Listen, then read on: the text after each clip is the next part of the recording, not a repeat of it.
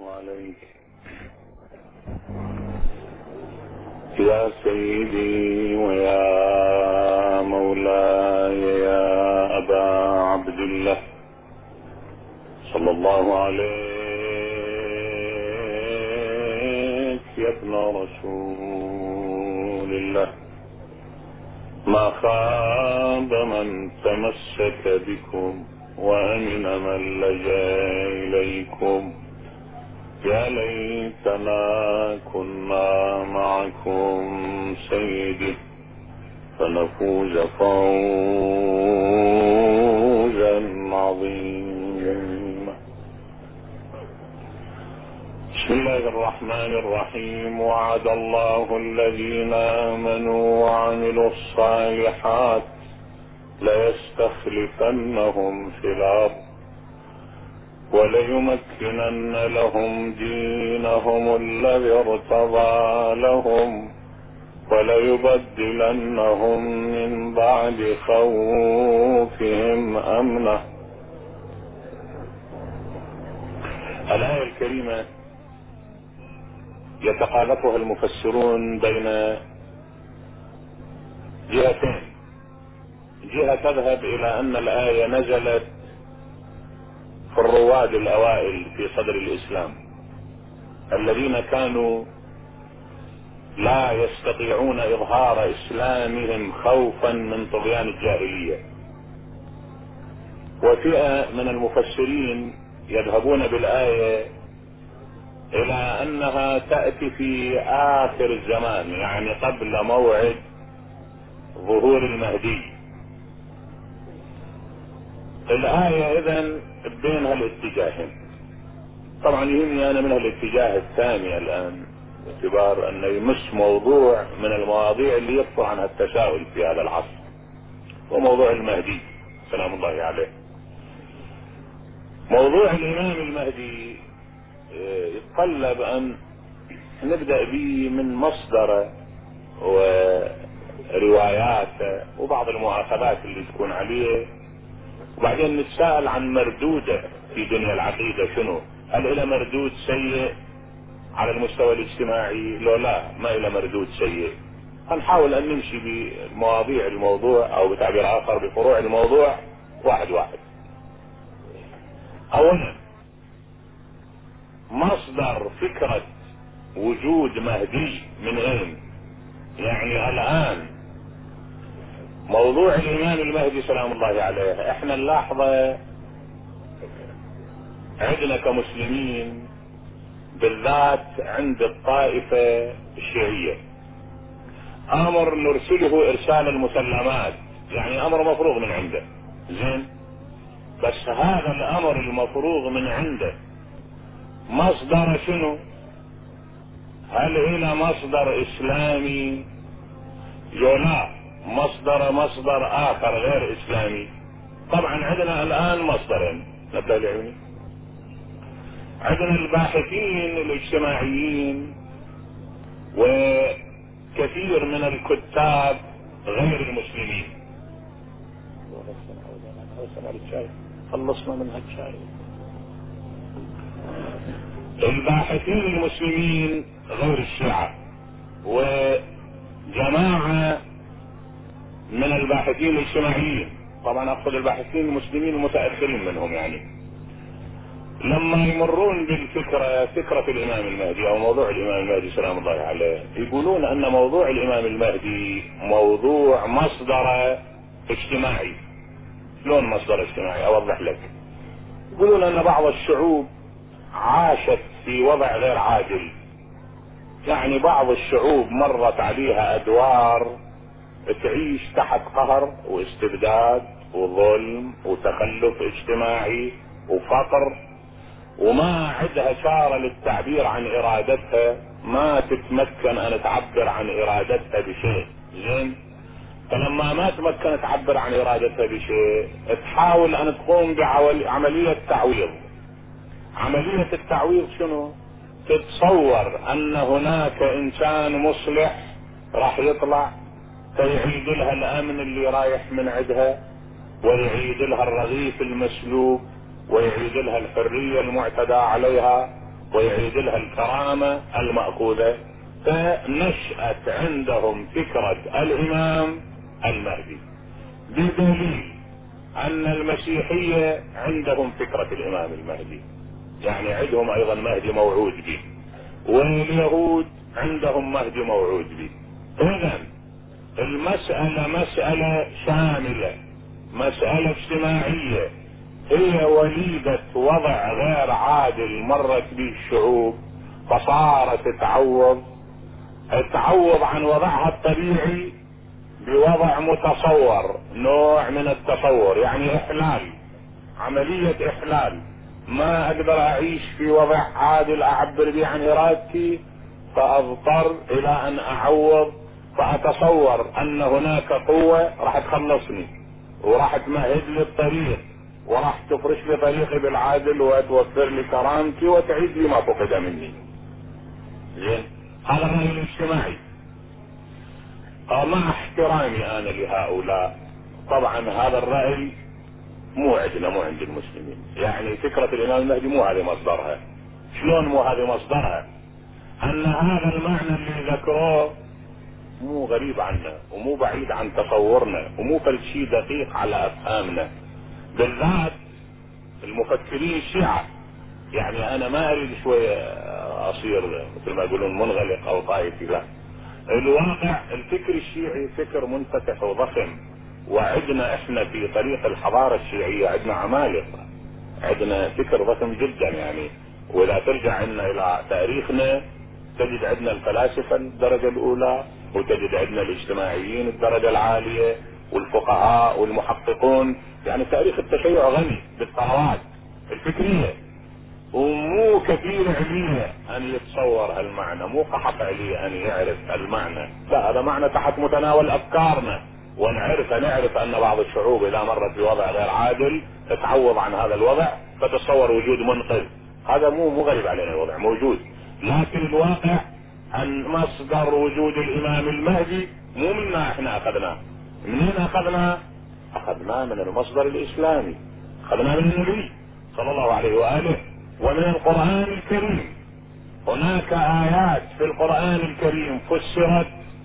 نعم وهناك أحاديث نبوية ذهب إليها العامة والخاصة. يعني فرق المسلمين كلها ذهبت إليها. يعني بتعبير آخر أن الأحاديث النبوية الشريفة اللي تدل على أن الله سيبعث في آخر الزمان رجلا من ولد الحسين بالضبط هو الثاني عشر نعم إمام معصوم يقوم بملء الأرض بالقسط والعدل بعد أن تمتلئ بالفساد. بها النصوص نعم ها؟ اللي يعبر عن النبي صلى الله عليه وآله لو لم يبق من الدنيا إلا يوم لطوله الله حتى يخرج فيه رجل من ولدي يواطئ اسمه اسمي يملأها قسطا وعدلا. سألوه من إيه؟ من ولد من؟ قال من ولد هذا. وأشار إلى الحسين. ونص على أنه هو الثاني عشر. وأنت صفاته تفصيلا. زين؟ هذه الرواية وين؟ شوي خليني أجيب واحدة. شوي سايرني ارجو ان تسايرني بالموضوع. هذه الرواية من يرويها؟ الروايات الأحاديث وهذه التفاسير. من اللي يرويها؟ هل روايتها مقتصرة على الشيعة؟ يعني بس إحنا نرويها؟ يو لا. المذاهب الإسلامية كلها ترويها. ها المذاهب بتعبير آخر كتب الحديث الإسلامي كلها ترويها. نعم. بالنص. إلا البخاري ومسلم. بس. زين. ما يروها بالنص؟ أكو أحاديث. آه الأحاديث تشير الها إشارة. ما تنص عليها بالنص ما تجيب لفظ الإمام المهدي. تجيب واميركم يومئذ منكم. نعم عند خروج الدجال. زين هذه شلت بها بعضهم. يعني الصحاح الستة تذكر. زين. الصحاح الستة وغير الصحاح الستة. نعم أكو كتب متعددة للمذاهب الإسلامية كلها تنص على موضوع الإمام المهدي. إذا استثنينا البخاري ومسلم. والفت نظرك. جملة من مصادر الأحكام والأحاديث اللي إلها علاقة بالدين وبالأحكام وبالعقيدة واللي يأخذون بها المسلمين مو ذاكرها البخاري ولا ذاكرها مسلم. أكو جملة من الأحاديث ترويها المذاهب الإسلامية ومو ذاكرها لا البخاري ولا مسلم. يعني أكو كثير من الأحكام الشرعية المذاهب الإسلامية تأخذها من الكتب الأخرى ما مذكورة بالبخاري مع أن الأحاديث صحيحة على شرط مسلم وعلى شرط البخاري. لأن مسلم والبخاري عندهم شروط بالحديث. أحاديث صحيحة على شرطهم ومع ذلك يروها. فمو كل شيء مو راوي البخاري معناه مو موجود. ولا كل شيء راوي البخاري معناه صحيح. نبالي شوي زين؟ نبالي عندنا شيئين الشق الأول ان مو كل شيء ما يروي البخاري أو ما يروي مسلم معناه صحيح. لا كثير من الأحكام ما يرويها والأحاديث ما يرويها مسلم ولا يرويها البخاري وهي موجودة في كتب المسلمين عامة. زين ويأخذون بها ويرتبون عليها آثار. وكثير من الأمور اللي يرويها البخاري غير مقبولة. غير مقبولة نهائيا. لأن مو كل شيء رواه البخاري إحنا نقبله. أضرب لك مثل الآن. ومو بس البخاري لفت نظرك ترى عندنا الكليني الآن. الكليني قد عندنا يقابل البخاري عند المذاهب الأخرى. إحنا مو كل ما في الكافي ناخذه. ثلث من الروايات الموجودة بالكافي نطرحها تقريبا أو أكثر من الثلث مو كل شيء وارد بالكافي للكلين إحنا نقبله. لا لا ابدا. عندنا خاص عندنا ما وافق الكتاب والسنة الخطوط العامة للشريعة الأحاديث اذا اتهمت بها نأخذ بها. إذا لا اصطدم بالخطوط العامه نطرح الحديث ما نشغل به. زين.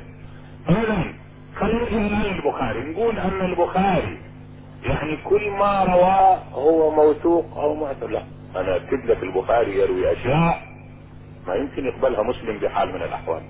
البخاري اللي يقول أن الله يمد رجله يوم القيامة في جهنم فتمتلئ جهنم حتى تقول قطري قطري حسبي فقد امتلئ أرجوك. اولا رجل يعني هذا يجسم لي إله إلى رجل وإلى بطن وإلى عين وإلى خشم وإلى آخره. اذا معناه طارت فكرة الألوهية كلها. هذا ما ممكن يقبلها مسلم. التجسيم نعم البخاري يذهب رؤية الله يوم القيامة. أن الله يرى وإذا صار الا يرى يستدل بالآية وجوه يومئذ ناظرة إلى ربها ناظرة. الرؤية شنو هي؟ الشعاع اللي يخرج من العين أو الانطباع. هاي انطباع الصورة نعم فيها العدسة. الانطباع يلف للإنسان؟ يعني أنا لما أشوف شيء بصري يحوط لهالشيء هذا. يعني محدود. إذا مو محدود بصري ما يحوط ما يلم بي. يعني الآن عيني أنا تأخذ الفضاء كله وتاخذ الشيء اللي يواجهني. تأخذ الشيء اللي يواجهني تحيط لي يعني أن المرء تحيط به العين تحوطه العين. فإذا كان كذلك معناه جسم محدود وإذا صار جسم ما صلح للألوهية. إذا صار جسم صار مفتقر إلى الحيز مفتقر إلى المكان مفتقر إلى الحد. صار نعم يثنى من حده فقد عده ومن عده فقد ثناه نبالي إذا صار جسم صار مفتقر ما صار اله كل القواعد تخرجه عن الألوهية إذا صار جسم. والبخاري يروي هذه الروايات. البخاري اللي يروي أن ملك الموت نزل يقبض روح نبي الله موسى. قال له أنت جايني تقبض روحي لو تزورني قال له لا اقبض روحك.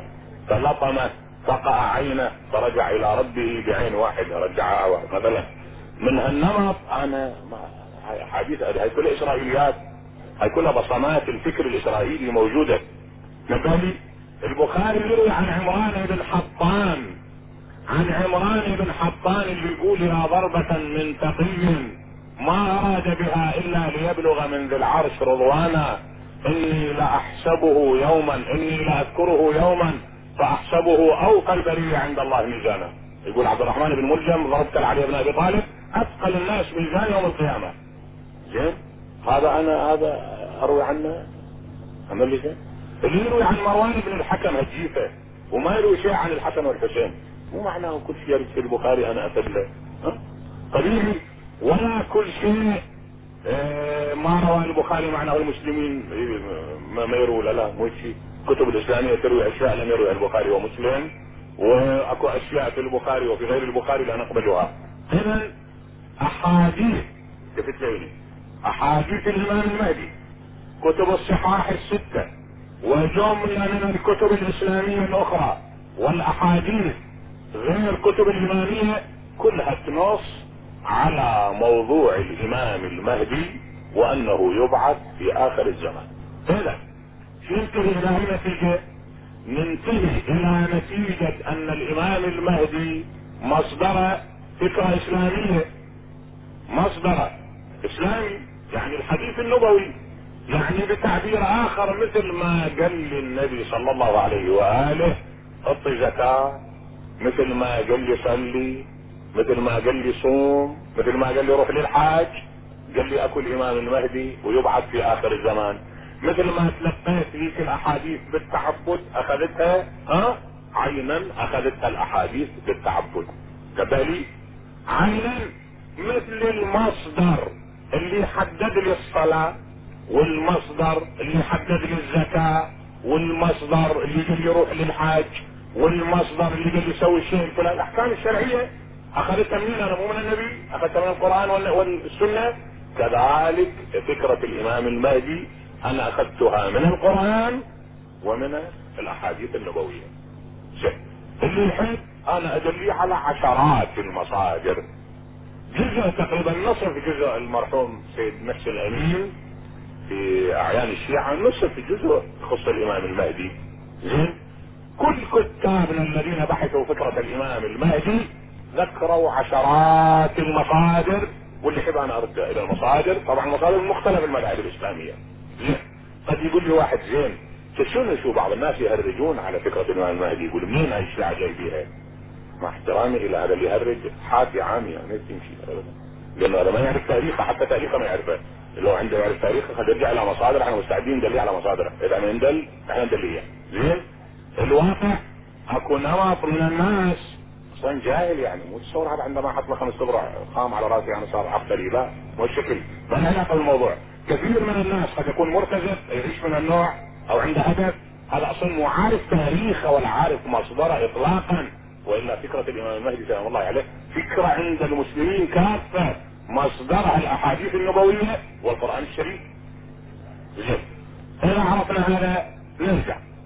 نقول أن موضوع الامام المهدي سلام الله عليه إذا ثبت أنه وارد عن رسول الله صلى الله عليه وآله وأن القرآن أشار إلى في بعض الآيات أكو اشكالات ترد على فكرة الامام المهدي من اين الاشكالات اولا شلون يجاوبون عنها شنو مثلا على سبيل المثال اولا شلون يعيش إلى 1400 سنة؟ يعني إحنا نعرف أن الجسم البشري له قابلية معينة. زين؟ القابلية الإنسان يعيش العمر الطبيعي. على العمر الطبيعي يكاد يكون يعني القاعدة 70 80 سنة. أكو شذوذ قد 100 120 سنة في شذوذ. الجسم بعدين الخلايا ما عندها قدرة بعد على على التوليد أو قدرة على الإنشاء ما تقدر تبدل الخلية اللي تتلف يعجز يهرم الجسم إذا عرض اجهزته تتعرض إلى الموت كان عنه اداء وظائف فيموت الإنسان. زين شلون الآن آه يعيش الإمام المهدي هالسنين ويمكن أن يعيش بعد أكثر من عدة إلى أن ينهض؟ هذا ما شلون يصير؟ زين. هذا الإشكال إلى طريقين. اكتبت لي مرة ناقشة من وجهة صحية ومرة ناقشة من وجهة إسلامية. أما اذا من وجهة اسلامية نقول أن المسلمين بصورة عامة كلهم يعتقدون أن الخضر حي موجود إلى الآن المذاهب الإسلامية كلها. اذا الخضر حي. ماكو مانع الامام المهدي ان يكون حي. والشكل؟ والطرف؟ اذا الخضر حي؟ هذا حي. يعني إذا كان المعتقد الإسلامي وكل فرق المسلمين تقول أن الخضر موجود وانه يعيش الاف السنين فاذا كان الله عز وجل انطى الإنسان قابلية على البقاء. عينا انطى هذا قابلية على البقاء. العلة واحدة لأن هذا وجوده يترتب عليه صلاح وهذا وجوده يترتب عليه صلاح والسيمر بنا معنى الصلاح شنو؟ زين؟ اذا إذا المعترض الإسلامي قلنا إذا الخبر ممكن يبقى هذا ممكن يبقى. وإذا ما قلنا الخبر خرافة في تقول أن الإمام المهدي خرافة معنى الخبر هذا خرافة. زين؟ والحال انت تعتقد لأن حكم الأمثال فيما يجوز وما لا يجوز واحد. فإذا تعتقد أن بقاء ممتنع فبقاء الخبر ممتنع. أي من وجهه آه، إذا إذا كان على نمط إسلامي على مستوى إسلامي. أما لا إذا نرجع ال- الاعتراض الصحي نقول ممكن أن الجسم يبقى المده أو لا. طبيعي ممكن. العلم ما يمنع من هذا اطلاقا. لأنه شنو المسألة؟ المسألة استمرار حياة. نبه لي. استمرار الحياة. أنت مثل ما تشوف أكو أشياء شاذة واحد يعيش له 200 سنة بشكل شاذ ليش يعيش بشكل شاذ يعني أنه أوجدت عند عند الخلايا قدرة على التوليد قدرة على التعويض. الخلية اللي تموت اللي قالها خلية البدن اللي يمنح قدرة على التعويض وتبقى الأجزاء دي دائما ال- ال- الاجهزة اللي موجودة دي تأدي وظائفها أنت متى افترضت أن هذا موجود؟ موجود بدل 200 سنة تصير 1000 سنة. لأن مانع عقلي ما اكو ومانع علمي ما اكو عندنا مانع بالعادة حسب العادة. ولا مانع علمي اطلاقا ما اكو وإحنا ما نقول إن الإمام المهدي عاش بصورة عادية. نقول عاش بصورة معجزة. ولما كان عاش بصورة معجزة ما يبقى إشكال اطلاقا. لأن مانع عقلي ماكو مانع علمي ماكو. العلم يقول إذا قدر لل- للاجهزة أن تأدي وظائفها يعيش الإنسان. العقل يقول هذا ماكو مانع. لكن اللي يقول لكم مانع له العادة. عادة الإنسان ما يعيش إلا الامر الطبيعي. إحنا ما نقول أن المهدي عاش عادة. لا نقول عاش بشكل معجزة مو مسألة عادة. زين؟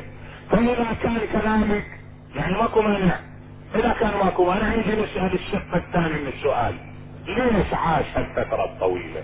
وشلون؟ الدليل الدليل الفت نظرك عندنا الحديث النبوي الشريف يقول من مات ولم يعرف إمام زمانه مات ميتة جاهلية. حديث ثاني من مات وليس في عنقه بيعة لإمام زمانه مات ميتة جاهلية. زين اللازم من هذا الحديث شنو؟ أن هذا اللي إلى بيعة في عنقه لازم يكون موجود. إذا مو موجود ما إلى بيعة في عنقه. شنو معنى بيعة في عنقه؟ من ناحية من ناحية القرآن الكريم يقول وما كنا معذبين حتى نبعث رسولا. يعني لازم أكو وجود من يحتج الله به على عباده. من اللي يحتج الله به على عباده؟ ها؟ لازم يكون اما النبي أو الامتداد الطبيعي للنبي الإمام. زين؟ هو الامتداد الطبيعي. اذا الأدلة العقلية كلها تدعم والنقلية أيضا تدعم وجوده. الساعة قد يقول واحد زين إحنا نستفيد من وجوده؟ افرض ان الدليل النقلي يدعم وجوده، لكن إحنا نستفيد من وجوده؟ مختفي عنا. نستفيد منه شنو؟ مو ضروري إلا أن يكون أشوفه يلا أستفيد من وجوده. يعني انت الآن يعني يقول بعض العلماء مثلا الشمس لما يحتج بنورها بالغمام مو معنى أنت افرض ما تشوفها للشمس مو معنى ما بها فائدة مو إلا أن أنت تشوفها لا تصير بها فائدة لا هي اشعتها منتشرة بالكون الحرارة اللي بيها أو عطائها افرض انت تشوفها من وراء غيم هي موجودة وراء غيم لكن عطائها موجود بالكون مو ضروري ان نشوفه لأن الروايات عندنا تقول هو موجود ويختلف بالناس كما في الأمر إحنا ما نعرفه. بس تقول لي ليش مختفي؟ ما التعليلات الواقع ما أقدر أطمئن إليه. تعليل خاص أو حكي حكي حكي تافه ما ما يهمني بشيء. لكن الواقع شنو العلة ما أدري. أنا أعرف مثلا أن يوسف عليه السلام غاب عن يعقوب. يعقوب بكى على ولده حتى ابيضت عيناه حتى أصابه العمى. زين؟ وبوسع الباري ان يقول له ابنك ترى موجود. عادل ذاك وياه. ها؟ هو موجود في المكان الفلاني. ليش ما قال له؟ ما أعرف. اكو علة بالموضوع شنو عندنا ما أدري. أنا ما أعتقد لأن الموضوع كله ميتافيزيك نبهني شوية؟ مو طبيعي. يعني وراء طبيعة معجزة. ولما كان معجزة ما أقدر اناقشه أحلله أسلط عليه ضوء وأحلله. موضوع معجز ثبت عندي من النبي وكل الأشياء اللي جاني بها النبي أنا أتعبد بها بس قد تقول لي أن لا هذا مو قبول هذا خرافة. أنا لا. ما أقدر أقول لك أنه مثلا أنت كمسلم الآن لو اسالك الدين يقول لك روح المكة. بعث بالمزدلفة لم لك 21 حصوة. تعال ارمي لك. فرد حجارة اسمها الشيطان. لما تسألني يقول لي علل لي هاي شنو؟ ما اعرف عللها شنو ما ادري شنو تعليلها شلون أقدر اخضعها لقواعد عقلية ماكو قواعد عقلية مو مسألة قواعد عقلية اطلاقا. شنو الهدف منها؟ اجهل الهدف. هل هناك هدف تربوي من وراء العملية؟ هدف نفسي؟ اجهله ما أعرفه. لكن أنا متعبد لأن الحديث اجاني لأن أعرف أن الله حكيم. شفت شوي زين؟ المشرع حكيم. أنا أعرف أن اللي يخلق هالخلية أو هالجزيء هذا الصغير يحول لي إياه إلى ما يقرب خمسين مليون موجة ضوئية. نعم يعطيها النظام الدقيق. هذا في منتهى الحكمة. خالق مبدع وحكيم. هذا الحكيم إذا ثبت عنا أن نسوي هالشيء علي أن امتثل أما شنو العلة؟ ما أدري. أنا ما اجرب علة لأن أنا منه. مو مو أنا الغريبة. الإنسان طلع يعني يريد دائما أن يعرف كل شيء. والحال لا. ما ما يقدر يعرف كل شيء. رجاء بطلوا لي هالحالة مال الجيجارة. أنا ويا أنا اركز معي شو واحد يشرب جيجارة رجاء موضوع الجيجارة اتركوا لي وفرض يعني ده يشغلكم شوي خمس دقائق. فمسألة أنه شنو العلة؟ أو شنو الغاية؟ أو شنو الحكمة؟ ما في موسكو. لكن لو واحد يقول لك موسكو موجودة تقدر تقول لك كذب ما تقدر تقول لك كذب وأن مع أنك مو شايفها ليش؟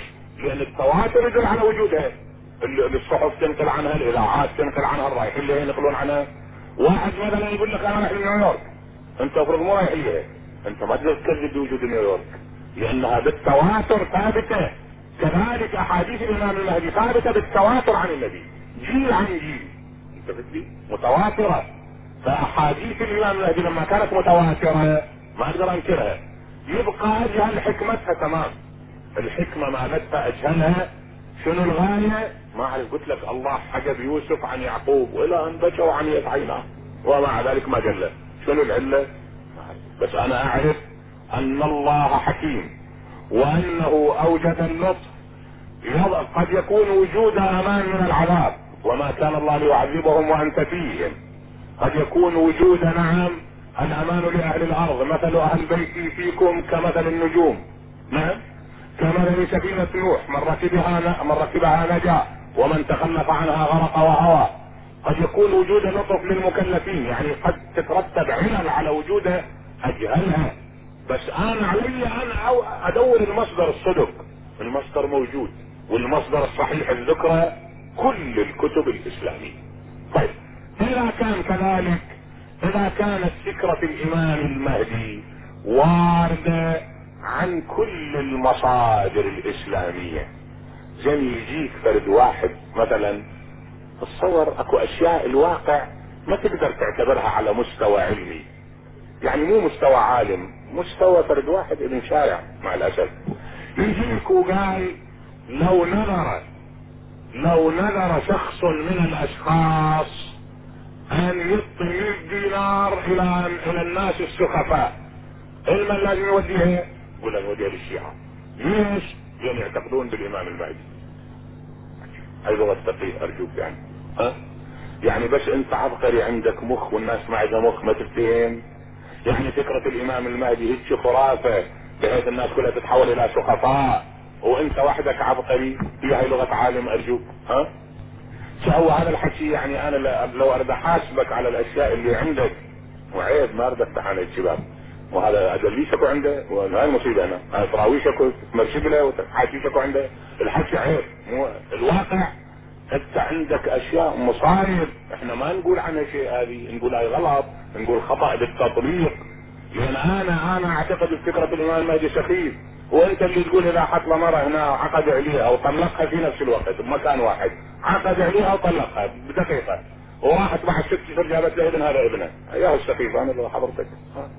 يعني أنا اعد لك أشياء من هالنمط بالمئات. اراويك وين هو السخف لكن هذا طب مو لغة علماء هاي. هاي لغة ناس.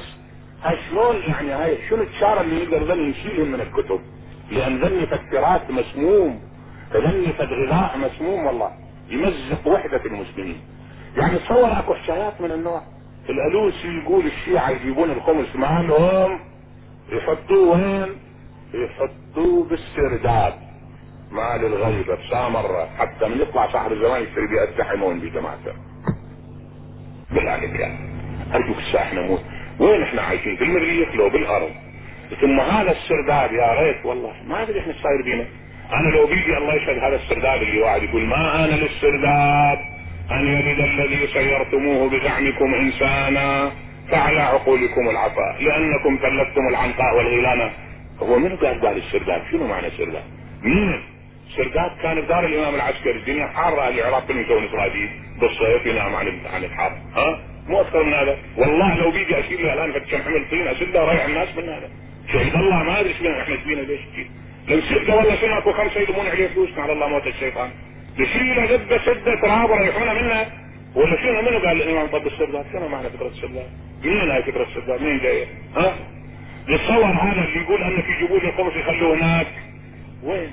يا مكان مين يشيل الخمس؟ هاي كتبنا تفضل هاي الوسائل يقول الخمس الفقير العلوي انعطى حق من عنده مثل ما الفقير العادي يأخذ حق من الزكاة، الفقير العلوي ياخذ حق من الخمس والباقي يعود إلى بيت المال للخزينه ينصرف على مصالح المسلمين، مستشفى، طريق، خدمة عامة، مدرسة إلى آخره. هذا الخمس عندنا، هاي فكره الخمس عندنا، هاي تفضل موجودة عندنا، مصادرنا الفقهية موجودة. فهذا اللي يقول أرجوك أنا اشي مسلم. وعندي ثقة بالألوسي مثلا وأقرأ له تفسيره وأقرأ له بعض كتبه.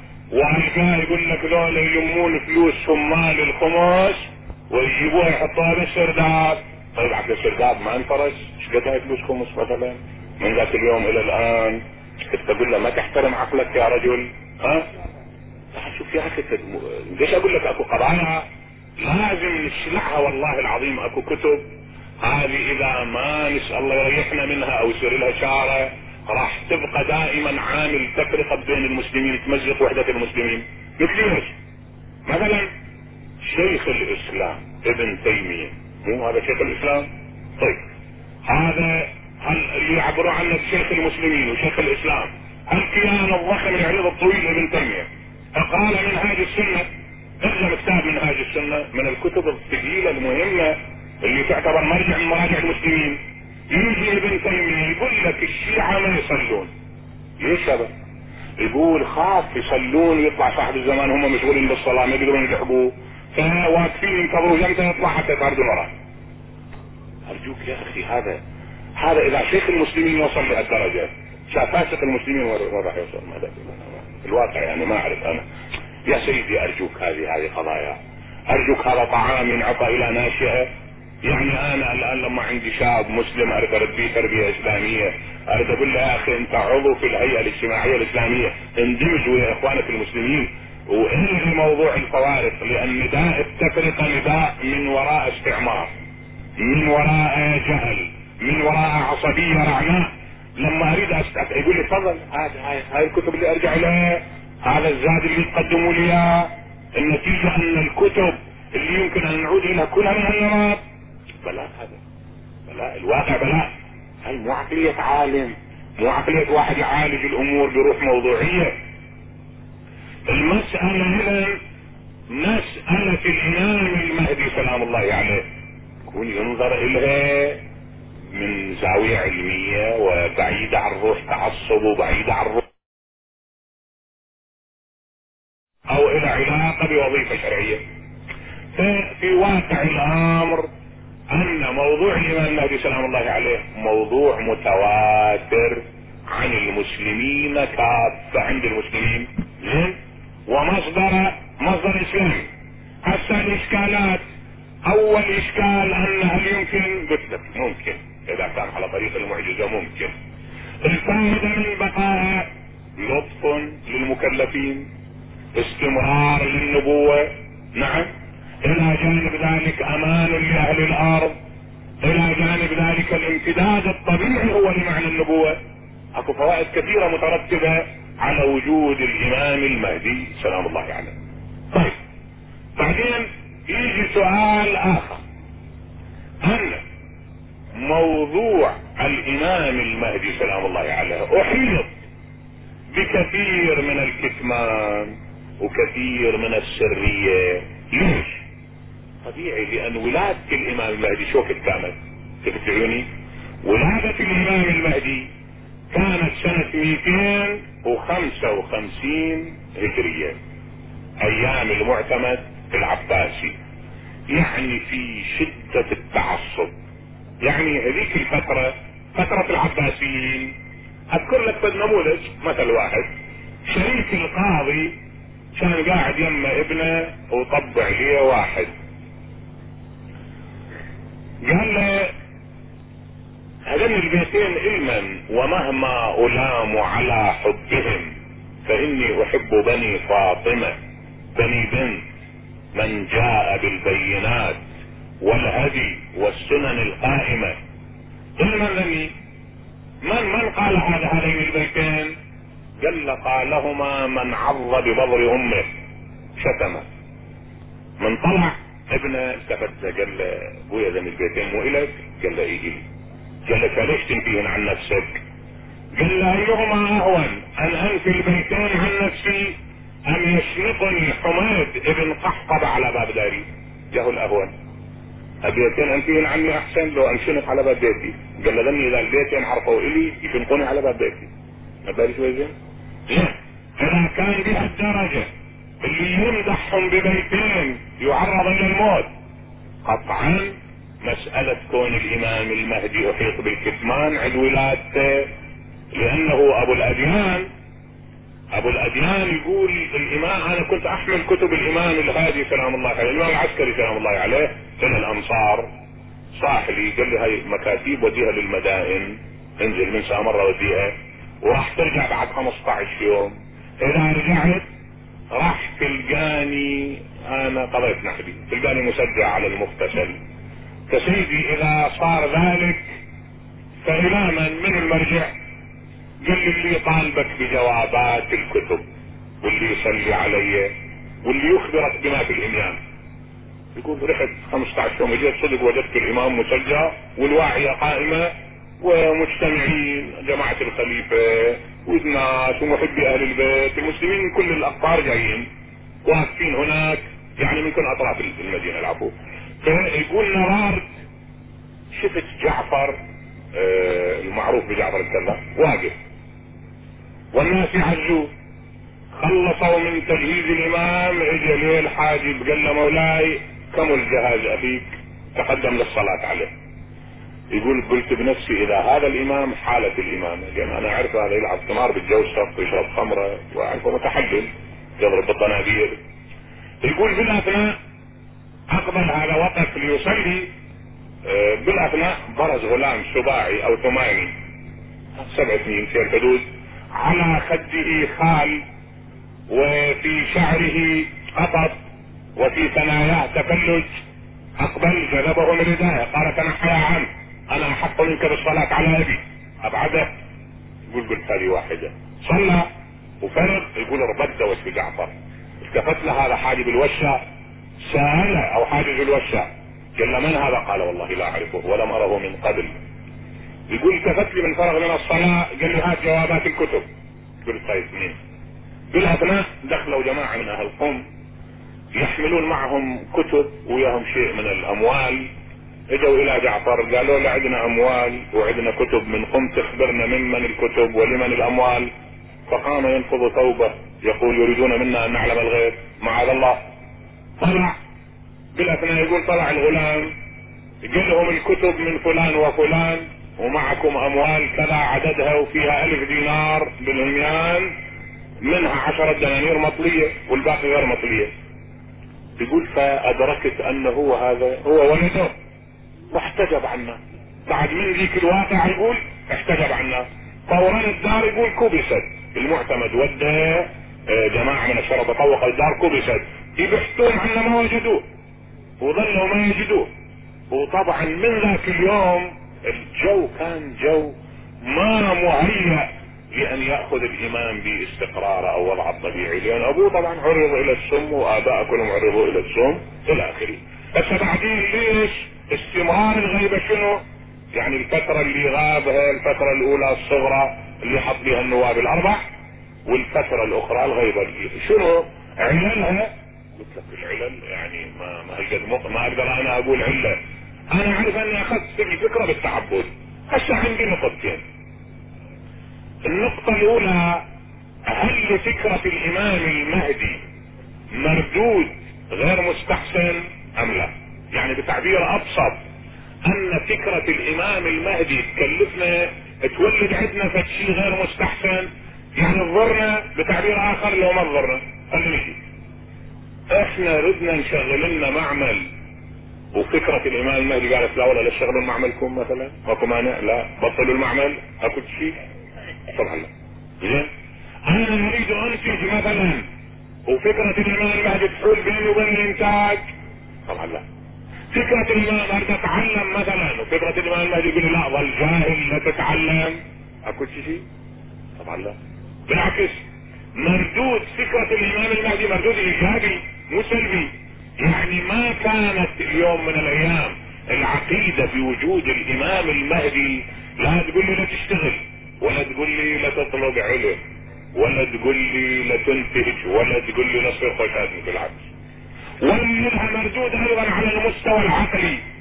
يعني مو فرد شيء جوة عقليتي يحولني إلى خرافي لا لا ابدا. أنا أعرف أن كثير من الأشياء شوف السنة ألفت نظرك. يمكن قبل خمسين سنة لو واحد يقول لك أنت راح يجيك يوم رجل هنا تحطها بالأرض وبعد خمس أشهر تصعد إلى كوكب بينك وبينه خمس ملايين كيلو متر يمكن أضحك على عقله وأقول له أنت سفيف ومجنون إلى آخره. طبعا ليش؟ لأن الفكرة ما هضمت أبعادها. لاني أنا في عصر ما مهيأ لقبول هالفكرة الآن لا. أصبح لما تتحدث الصحف والإذاعات عن فكرة الصعود إلى المريخ شيء طبيعي المسألة اطلاقا. ما تلقى واحد ينس بالمرة. كذلك أنا لما أريد أجي إلى موضوع إمام مهدي ووجود فكان موجود وما أشوفه قد ما قد أستغرب هالفكرة لكن مثلا لو أعرف أني أنا أستخدم الأثير. يوميا الأثير أستخدمه وينقل لي الامواج ما الصوتية وما أشوف الأثير ابدا. أستخدمه بالفعل بدون أن أراه. ما استكثر ما يعني. كذلك مو غريب أنا أن يكون الإمام عندي وما أراه. مو فرد شيء يعني مستغرب. لأن أنا مؤهل علميا لفهم هالمعنى اذا ما اكو مردود سلبي. مردود سلبي لفكرة الامام المهدي اطلاقا ماكو. لا مردود على مستوى العقل ولا على مستوى الاجتماع. يعني مو فرد شيء آه يضرني أو يعطل شغلي أو يوقفني عن عملي. ابدا. فكرة الامام المهدي بالعكس كلها خير. لأن المردود الايجابي شنو؟ التفت مردود الايجابي اولا. فكرة الامام المهدي تخلق في نفس الإنسان. التطلع إلى المجتمع الفاضل. التفت لي بلا شوية زين شلون يعني؟ يعني أنا الآن لما أقرأ جمهورية إفلاطون إفلاطون مو شخصية عادية يكتب كتاب الجمهورية. يريد الناس يريد يحث أفكار الناس للتطلع إلى مجتمع عادل يحكمه الفلاسفة والمفكرون والعقلاء. اللي يقول أن المجتمع راح يوصل يوم من الأيام إلى الرقي بحيث يصل إلى مستوى يتحول إلى مجتمع السلبيات كلها ما موجودة فيه المتناقضات ما موجودة مجتمع كلما الخير يرحم بعض بعض ويحنو بعضه على بعض. يريد يريد يدفع الفكر الإنساني للتطلع إلى مستوى عالي من المجتمعات. كذلك فكرة الإمام المهدي من النوع فكرة الإمام المهدي قد تقول لي ما أكو بيها نوع من أنواع تربية الإنسان على الخنوثة يعني اقعد بطل لا تطالب بحقك باكر يطلع لك صاحب الزمان بيده سيف يطالب حقه. مو شكل؟ ما يقول الإسلام الشكل بالعكس. الإسلام ولذلك يدعو إلى الجهاد. أكو الان فقهاء المسلمين يقول لك إذا قد مستعمر يأخذ حقوقك أو يأخذ بلدك. أوقف لا لا تسوي له شيء لما يجيك المهدي يدافع عنك هاي كتب المسلمين قدامك. تفضل. هاي موجودة كتب الجهاد. يقول لك إذا دهم بلادك عدو ها؟ إذا وصل الأمر إلى تهديد النفوس حتى النساء يجب في الجنة مو الرجال. إذا صار دفاع عن النفس. لكن الجهاد العادي لا. الجهاد العادي آه كل مكلف ذكر حر يجب عليه الجهاد. والشكل دافع عن مقدساتك عن وطنك عن ترابك عن أموالك عن كرامتك. ما كانت يوم من الأيام فكرة الإمام المهدي آه لها مردود سلبي عندنا مثلا في المراحل العسكرية أو في المراحل المدنية. بالعكس لها مردود ايجابي تخلق التطلع إلى المجتمع الأفضل. مثلا أضرب لك مثلا. إحنا عندنا بالروايات إذا ظهر الإمام المهدي أخرجت الأرض كنوزها وأصبحت الناس تأخذ حاجاتها مثلا من محلات الأطعمة ومن المخازن بدون نقود لأنها ميسورة. قد الآن تلقى واحد يستشققها للفكرة. لكن لما تقرأ الفكر الماركسي الفكر الماركسي يقول لك في يوم من الأيام يمكن يصل الإنتاج إلى درجة يملأ المخازن ويصبح لكل إنسان أن يأخذ حاجته. يطوب بدون عوض يأخذ حاجته ويطلع. أنت لما تقرأها بالفكر الماركسي تصورها فكرة تقدمية. لكن لما تقرأها عندي سنة ترجعية ليش؟ بالعكس. أنا عندي المسألة موجودة. فكرة ان الإمام في يوم من الأيام الأرض تخرج خيراتها المجتمع يجتهد في عمله ينتهي الأمر إلى أن يكثر الخير يصبح الفرد يأخذ ما يريد بدون عوض. إذا الأفكار كلها اللي تتعلق أنت إذا تقرأ تقرأ الروايات اللي تصاحب خروج الإمام المهدي سلام الله عليه تقرأ أشياء من ابدع ما تتصور في الواقع يقول يعيد الإسلام غضا طريا يحكم سبعا أو تسعة. مدة حكمه كلها سبع سنين أو تسع سنين. يعيد الإسلام غضا طريا يعني شلون كان أيام النبي؟ يعني هالملابسات الفضول اللي أضيفت إليه. اكو أكو روايات الواقع. ما أقدر أتناولها لأنه أحط بها اصبعي على في الواقع.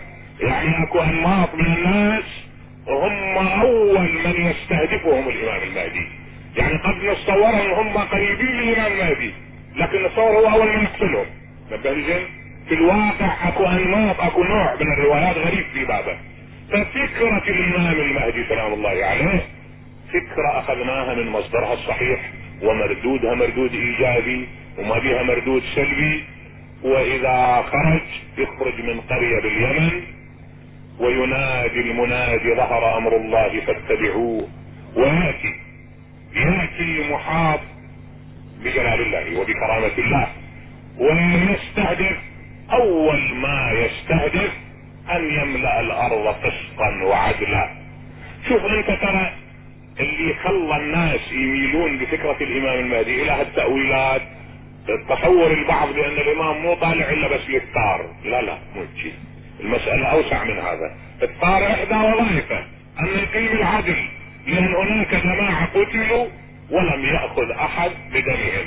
هو هذا المعنى اللي تقول له أنت تكتب على قبر الحسين. السلام عليك يا طار الله. يعني طار يطالب به الله. هذا معنى طار الله. زين؟ شلون طار يطالب به الله؟ طبعا يطالب به الله على يد أوليائه.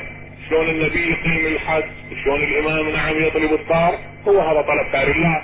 ففي واقع الأمر أن الإمام سلام الله عليه الفترة اللي يحكمها؟ يعيد الإسلام بها غضا طريا ويأتي وعدد أصحاب عدد أصحاب بدر وأسعد الناس الرواية دي أسعد الناس به أهل الكوفة. نعم لأن معظم أصحابه يطلعون من الظهر هاي. الرحبة إيه، رحبة ما بين الكوفة والنجف. في هذا أسعد الناس به يلتفون حوله. ويأتي يأتي إلى ما رسم الله له عز وجل من وظائف لأدائها.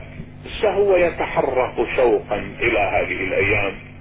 أنا ما أتخطر أكو واحد. يعني إذا تشوف أن شعرائنا أو تشوف آه، أدبائنا يطلعون إليه لأن إحنا لا تنسى تأريخنا مر بمحن قاسية. وهالمحن خلتنا نتطلع؟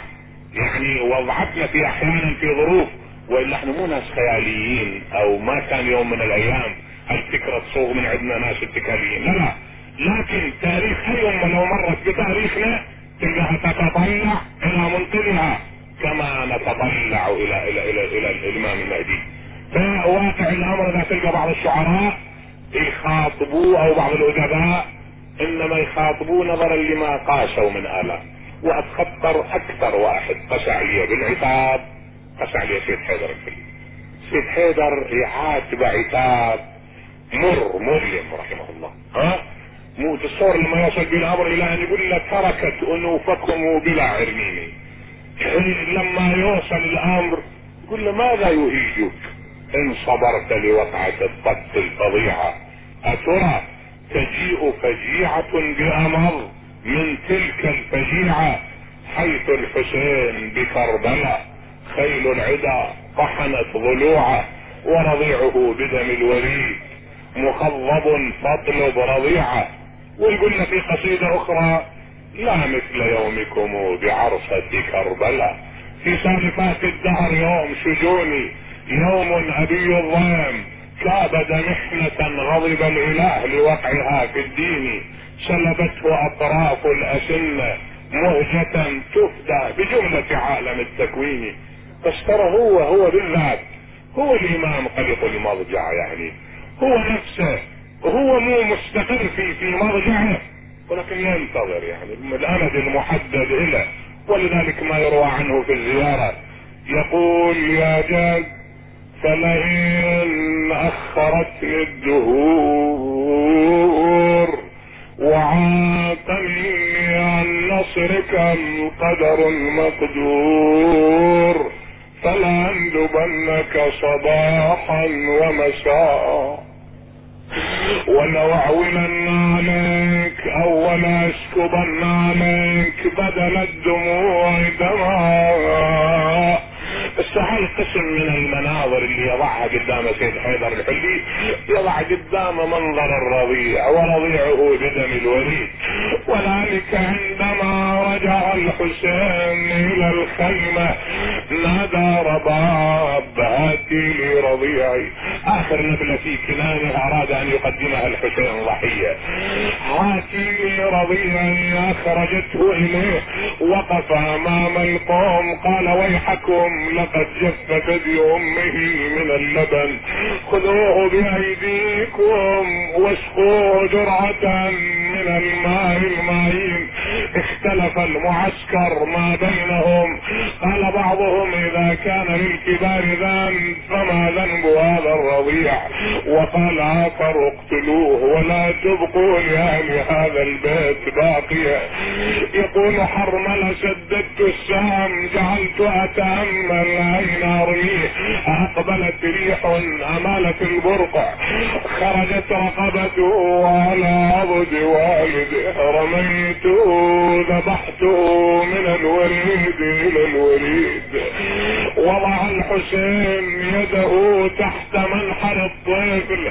حتى امتلأ الدم العبيطا قذف بها إلى السماء.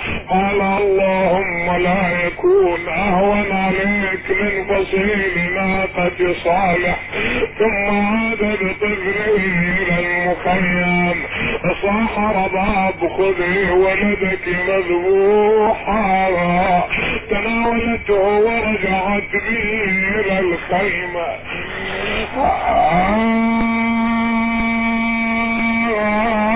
خذت سلوتي وظلت تساعي ادور على يميني وشمالي اهز بالمهد والمهد خالي آه فلا بلغ انفطام لكم. رضيع وطفل السر. اللهم وفقنا لما يرضيك. جنبنا معاصيك. آمنا في أوطاننا. ومن على مرضانا بالصحة والشفاء. إخواني من أوصاني بالدعاء. المؤسسين تقبل عملهم ولأماتهم مع أمات الجالسين والمسلمين. بلغ اللهم الجميع ثواب الفاتحة.